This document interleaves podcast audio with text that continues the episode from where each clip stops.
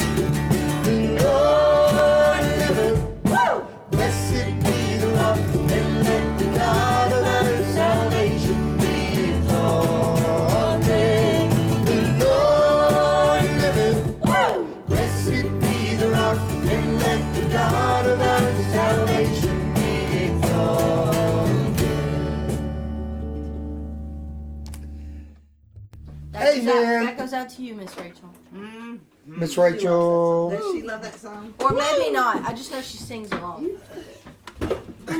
Maybe she actually doesn't like it. Well, it's hard to say. Good morning, guys. Part of our group, part of our Church Without Walls group, is having a prayer meeting this morning starting at 7 o'clock in Carthage. I don't know if they're going to walk around Carthage or what they're doing. Walk around. But uh, we need all the prayers we can get. Amen. Amen. Amen. Amen. So we're in the book of Revelation. I want to remind you that this Saturday we'll be down here at Defeated Creek Park. Defeated is where we live. Defeated Creek is where we live. Lisa tells everybody we live victoriously and defeated. in Defeated Creek. Uh, but uh, down here at the campground, at the big shelter, we will be there. Uh, food, we are going to have food by six o'clock. So we'll eat between six and seven. And then people will still be eating when we crank up music and start singing. But uh, I'd love for you to come out and be with us. Brother Charles, it won't be long coming from Arizona to Tennessee for Tabernacles. And it won't be long till Tabernacles is here. And there's a, we got several things planned for Tabernacles for, so, you know, we're camping in the campground. And anybody's welcome to come and if you can find you a spot and camp in the campground and join with us, we'll have one camp set, set up as a tent of meeting to where we'll meet together every morning about 8.30 for prayer. And then every night from 7.30 to 8.30, we'll have a service But we got things lined up like like family fun day for the kids. We got pontoon day where we'll go out on the pontoon. So anyway, we're looking forward to that. That's October the 9th through the 16th. We're also going to have a big Shabbat meal on the Yep. Shabbat uh, Darren Tabernacles, and we're going we have rented the big shelter, and we're going to have a night of dancing.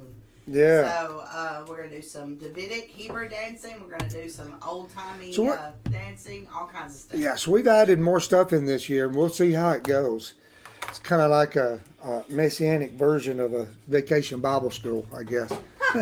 For adults. For adults, yeah, and well, families, whole families together. So, as we're ready to start chapter six, I just put in here today the seals.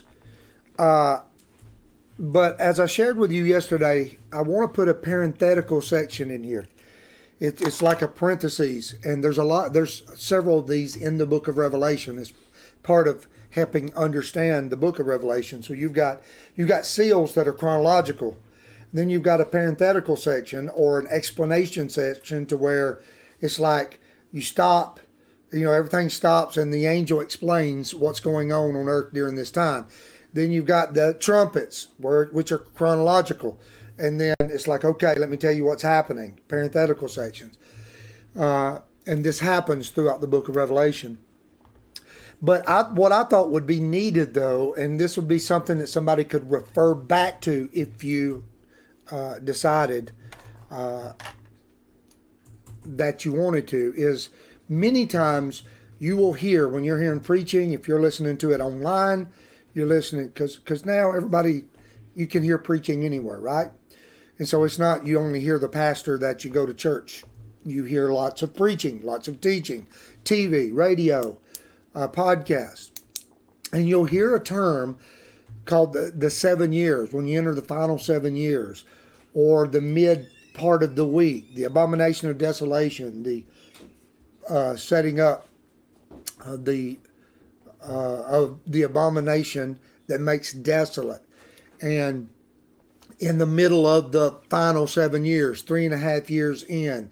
So you hear these terms three and a half, three and a half, 42 months, 1,260 days, time times dividing the time. And you, you hear this a lot when you're talking about end time, uh, end time matters, eschatology. So I thought it would be good just to give an understanding of where this final seven years comes from, what the thought pattern is. And remember, everybody does not agree with the final seven years, okay? But I'll show you where it comes from. I have not seen a better argument. And so that's where I lean. And as we go through Revelation, this is one of the things I'm trying to share with you, is where I'm at. I, I listen to good debates and arguments about it all the time. I've shared with you that I am a futurist, but as a futurist, I'm also a both now and person. That is to say, I believe Revelation was relevant for the church that received it.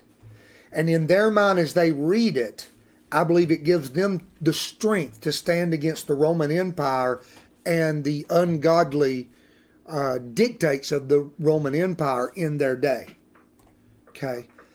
However, I believe, and, and I believe you can prove this as in the New Testament we see things fulfilled, uh, that the Apostle Paul teaches things um, or allegories or things that are real, they actually happen, but then they have a spiritual meaning as well. So my point of view is is that throughout the church age, the book of Revelation gives the church the boldness, the ability to be able to say yes, even in the face of death, to Jesus and know that they will go to be with him. He is in charge, and this is how we overcome as being faithful unto death. However, I also believe that there is a literal fulfillment to Revelation. And so Revelation has it has songs as we read yesterday. These are songs. It has chronological order things that are happening. It has uh, types. It has shadows. It has pictures. It, it has all of these things in it. But and I may do two uh, two parenthetical sections. Just because I think they need to be said, and you need to see where they come from, whether you agree with them or disagree with them. So, before we get into six, and before we get to the opening of the first seal, right? You we seen the book. We seen the book. Now the Lamb has taken the book. The bowing down of the elders, the bowing down of the living creatures. They have the prayers of all the saints that's being given unto the Lamb that's saying it's time to break the seal. But what does this begin? So I want you to turn with me to the book of Daniel, the book of Daniel, chapter 9.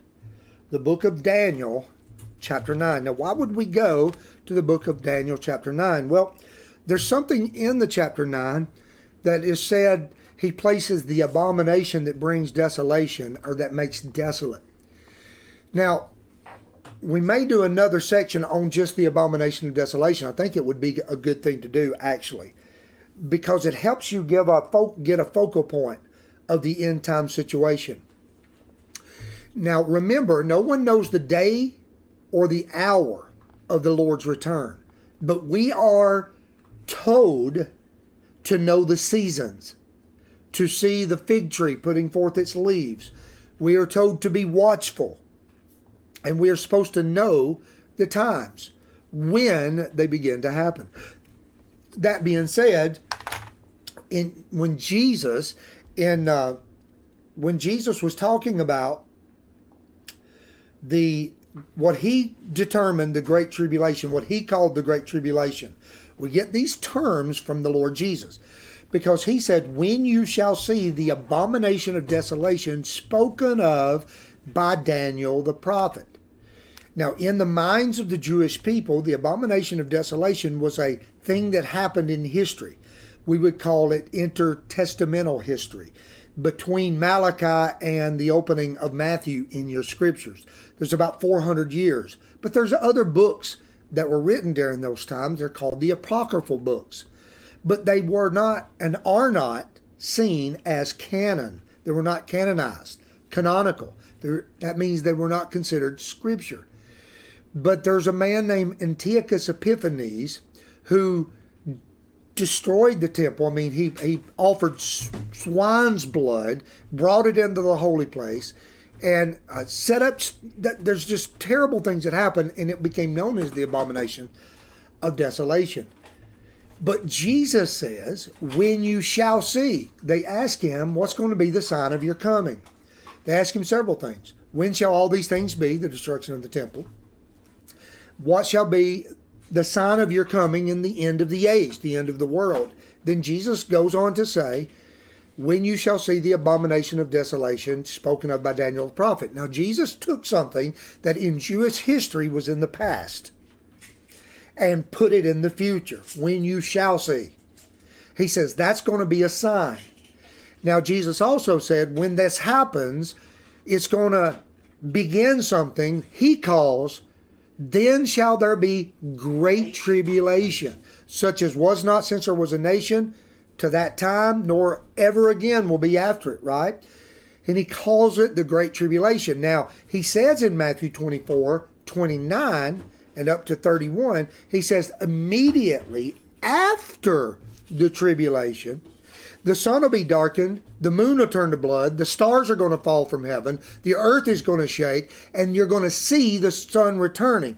Now, when we get to the sixth seal, you're going to see that very thing in the sixth seal the moon, the stars falling from heaven, all of these things that Jesus talked about. So that tells you what I do. That the great tribulation was immediately i mean that the sixth seal then that's going to show you where the sixth seal is. I hope you're following me. But where's this final seven years come from? And that's what i want to talk about today. So in the book of daniel chapter 9 and and as i'm saying everybody doesn't believe this, but everybody that you hear say the final seven years, if you ever hear that come out of a preacher's mouth, evangelist teacher, you ever uh, Sunday school teacher, it doesn't matter. If you hear them say the final seven years, then they're ascribing to a certain belief system. I'm going to tell you what that belief system is. In the book of Daniel, chapter 9, Daniel has been studying scriptures. Now, Daniel fasts and prays all the time. He's amazing at this, okay? He notices as he's reading the prophet Jeremiah, he's reading Jeremiah, and as he's reading Jeremiah's prophecy, he realizes see, Daniel is in Babylon. Daniel is one of the people that's in Babylon Shadrach, Meshach, Abednego. Nebuchadnezzar uh, overthrew Jerusalem, took it over, placed a puppet king in its place, took the roy- royalty back to Babylon. Okay, made many of them eunuchs. Shadrach, Meshach, Abednego, Daniel. They're all in Babylon. Jeremiah had prophesied because of the sins of Jerusalem that Babylon was coming. Guess what? Jeremiah's prophecies were correct. Babylon came. They took over the city. They took the people captive into Babylon. And this is where the beginning of the prophecies of Babylon began. Start with. He is the beginning. Babylon is the beginning. However, Daniel is studying, so he's not just praying and talking to God, he's also studying the prophet Jeremiah. And as he's studying Jeremiah, he realizes that Jeremiah prophesies that after 70 years they're going to come back to the land. Now, chapter 9 of Daniel begins with him realizing this, and he starts to pray and seek God's face, and God sends the angel Gabriel to Daniel. Yes, the same Gabriel that appears to Mary, Miriam, and the same Gabriel that came in a dream to Joseph. But Gabriel shows up and he's wanting more information about Jerusalem, the holy city, the temple, and all of these things. And so that brings us to kind of give you a backstory. You can read it. To the explanation, verse 24. Now we're going to read 24 through 27. Here we go. I'm in Daniel 9. 70 weeks are determined. Daniel, he says, you are greatly beloved, and we want you to understand. 70, and here's what it literally, literally says 77s are determined upon thy people and upon the holy city to finish transgression, to make an end of sins, to bring reconciliation for iniquity, to bring in everlasting righteousness, to seal up the vision and the prophecy, and to anoint the most holy. Hallelujah. Verse 25. Know therefore and understand that from the going forth of the commandment to restore and to build Jerusalem unto Messiah, the prince, shall be seven weeks and three score and two weeks, 69 weeks, 69 sevens. In other words, it's going to be seven sevens, then 62 sevens. The street shall be built again, and the wall, even in troublous times.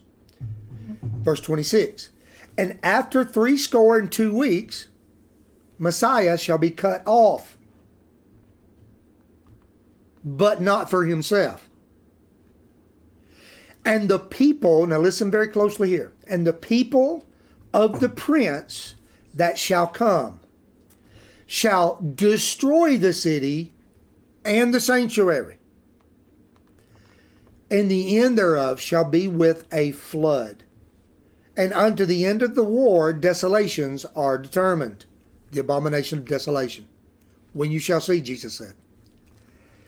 Verse 7 And he, the prince that shall come, that's going to destroy the city and the sanctuary, or the people of the prince that shall come, is going to destroy the city and the sanctuary. He shall confirm the covenant with many for one week, one seven. And in the midst of the week, in the middle of the week, he shall cause the sacrifice and oblation to cease. And for the overspreading of abominations, he shall make it desolate, even unto the consummation, and that determined shall be poured upon the desolate. Okay. So what you have is 77s. Everybody agrees, all everybody understands this to be 7 times 70 years. 70 times 7 years. 77s. Okay? 490 years. When is it going to begin? With the going forth of the commandment to rebuild Jerusalem. That would be King Cyrus would allow 42,000 Jews to go back to Jerusalem. They would begin to rebuild the street. They would rebuild the city. It's going. It was rebuilt, but it was in troublous times, and it took like 49 years for them to rebuild sections of it.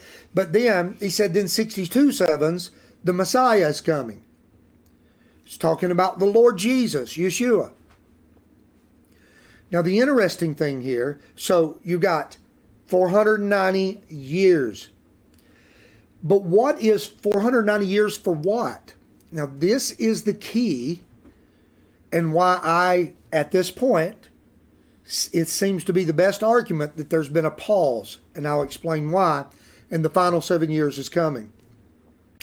Because in verse 24 it says, determined upon thy people. Who is Daniel's people? Who is Daniel's people? And upon the holy city. What holy city is Gabriel talking about? He's talking about Jerusalem, here around my neck. I have a necklace that was given to me from my brothers in Jerusalem, uh, from worship leaders there that I met at the conference. It's in the shape of Israel, the state, but right here in the middle, there's a little blue dot. Jerusalem. 70 weeks are determined upon thy people, Israel, and Jerusalem, the holy city. So the point of this prophecy is Jerusalem, is Israel. As, as I've said, the Bible is Israel centric. Well, where do we come in? Well, they rejected the Messiah, okay? And now to the ends of the earth, the nations are included, okay? Whosoever will gets to be included in the commonwealth of Israel and have the same king over us and over all the other nations as well. But what what is coming? It says to finish the transgressions. In other words, after these 490 years, transgressions will be over. The city will be restored to its rightful place of honor to make an end to sins. Sin will leave Jerusalem after this time. There will be no more sin.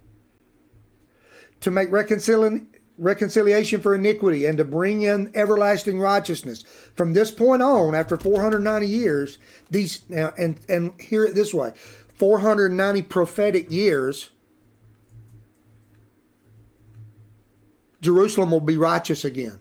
It's not righteous right now, by the way. It'll be righteous again and to seal up the vision and prophecy. Everything will be sealed up. And to anoint the most holy. It will become the place of the kingdom, and from there, the ruler will rule over the entire earth.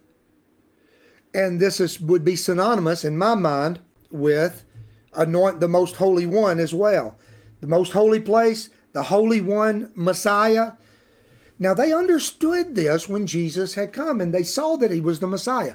This is why I've said this a few times in Acts chapter 1 verse 6. They ask him after especially after he rose from the dead, they're like, "Okay, Lord, are you going to at this time restore the kingdom to Israel?" They're saying, "Is this the time for the everlasting righteousness for Jerusalem? Is this the time to make a uh, end of sins for Jerusalem?" for it to become the city it was meant to be? Is this it? And the Lord says, It's not for you to know the times or the seasons, but it's for you to get this gospel and this good news around the world. And God has set a time for this. So it's as if now. So to Messiah the Prince. Now let's jump down. I want to show you the cutoff. I want you to see it. Verse 26 After three score and two weeks shall Messiah be cut off. So, so we can say after 483 prophetic years, the Lord, the Messiah, is cut off. That speaks of his crucifixion, in my way of understanding. He's cut off. But he wasn't cut off for himself. Right? It says he shall be cut off, but not for himself. It speaks, it's talking about his death. And he was cut off. Okay, but not for him, it was for the sins of the people. And then the next part says, And the people of the prince that shall come shall destroy the city and the sanctuary. Now, this is wild. There's a prince, there's a ruler, and you notice in your Bible it'll be a little p. Messiah, the prince, will be a capital P, or it should be.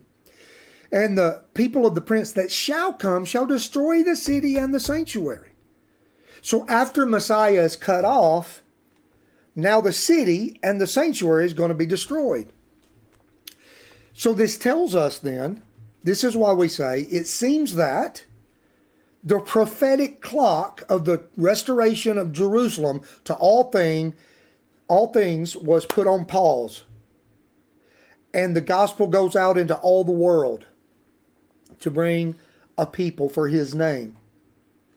When's it come off? When does it start? when the fullness of the Gentiles are come in. Then the Lord shall return and rebuild the tabernacle of Jacob that is fallen down. Acts chapter 15. James says that the prophets agree to this, brothers. Okay? So we know in the seven sevens, we know that the city and the sanctuary was destroyed in 70 AD. So we know that's more than one seven years. Does that make sense?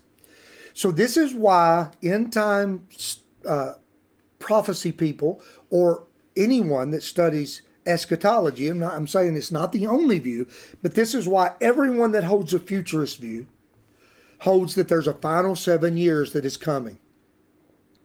The prophecy clock is going to start again when the fullness of the Gentiles comes in and God says it's time. Then he's going to begin to deal with Jerusalem again and verse 27 is going to kick in. Look at verse 27. He shall confirm the covenant. You've heard this preached. You may not have noticed it. But my hope is, is after today, and you hear this, now you'll understand when you hear guys say mm-hmm. this. You know, the Antichrist is going to confirm a covenant.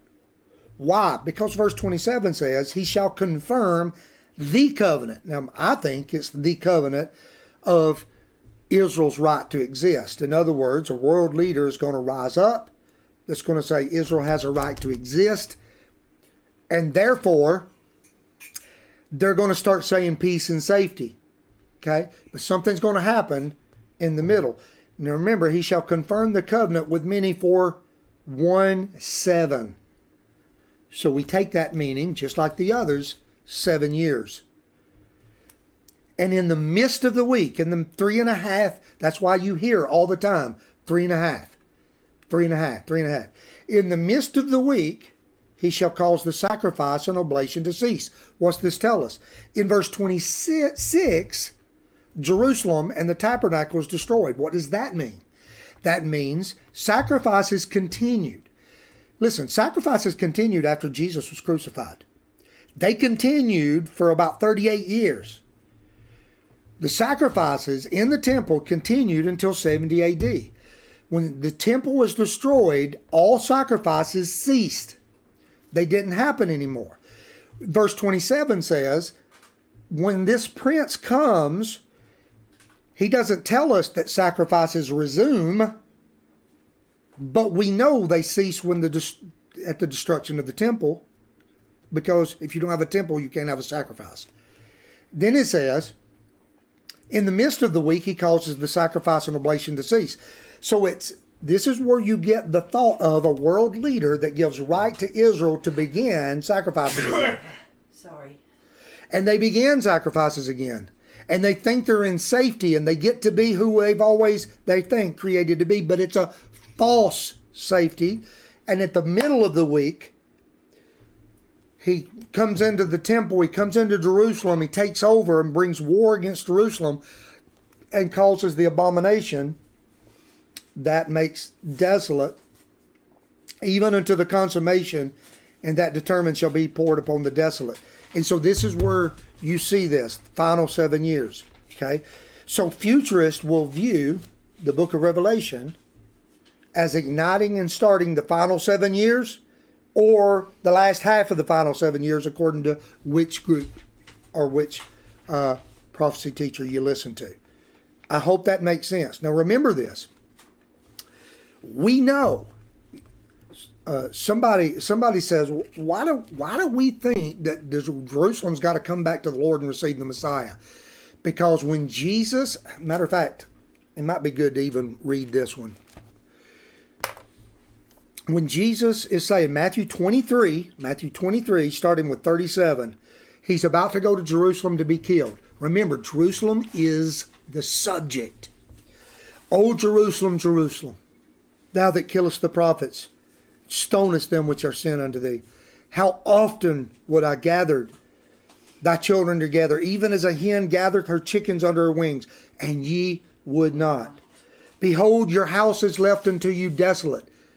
It stops, and you're going to come under judgment because of your rejection. Now you're going to be blinded, and you're going to be under judgment. You're going to suffer wars all the way till the end. However, verse 39 for I say to you, this is a prophecy from the Lord Himself, you shall not see me again henceforth. You won't see me again until you shall say, Blessed is he who comes in the name of the Lord. Baruch haba b'shem Adonai. Is that right? Hallelujah. Blessed is he who comes in the name of the Lord.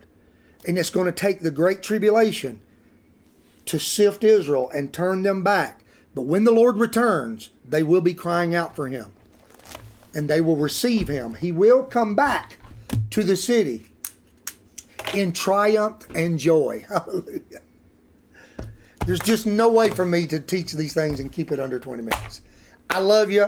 Let's say the Lord's Prayer. We'll jump off. I'm sorry. My, my wife, you didn't even give me that look saying you went too long. You were too deep in. Oh, love you guys. Thanks for being here. We will see you in the morning. Let's say the Lord's Prayer. Our Father, who art in heaven, hallowed be your name.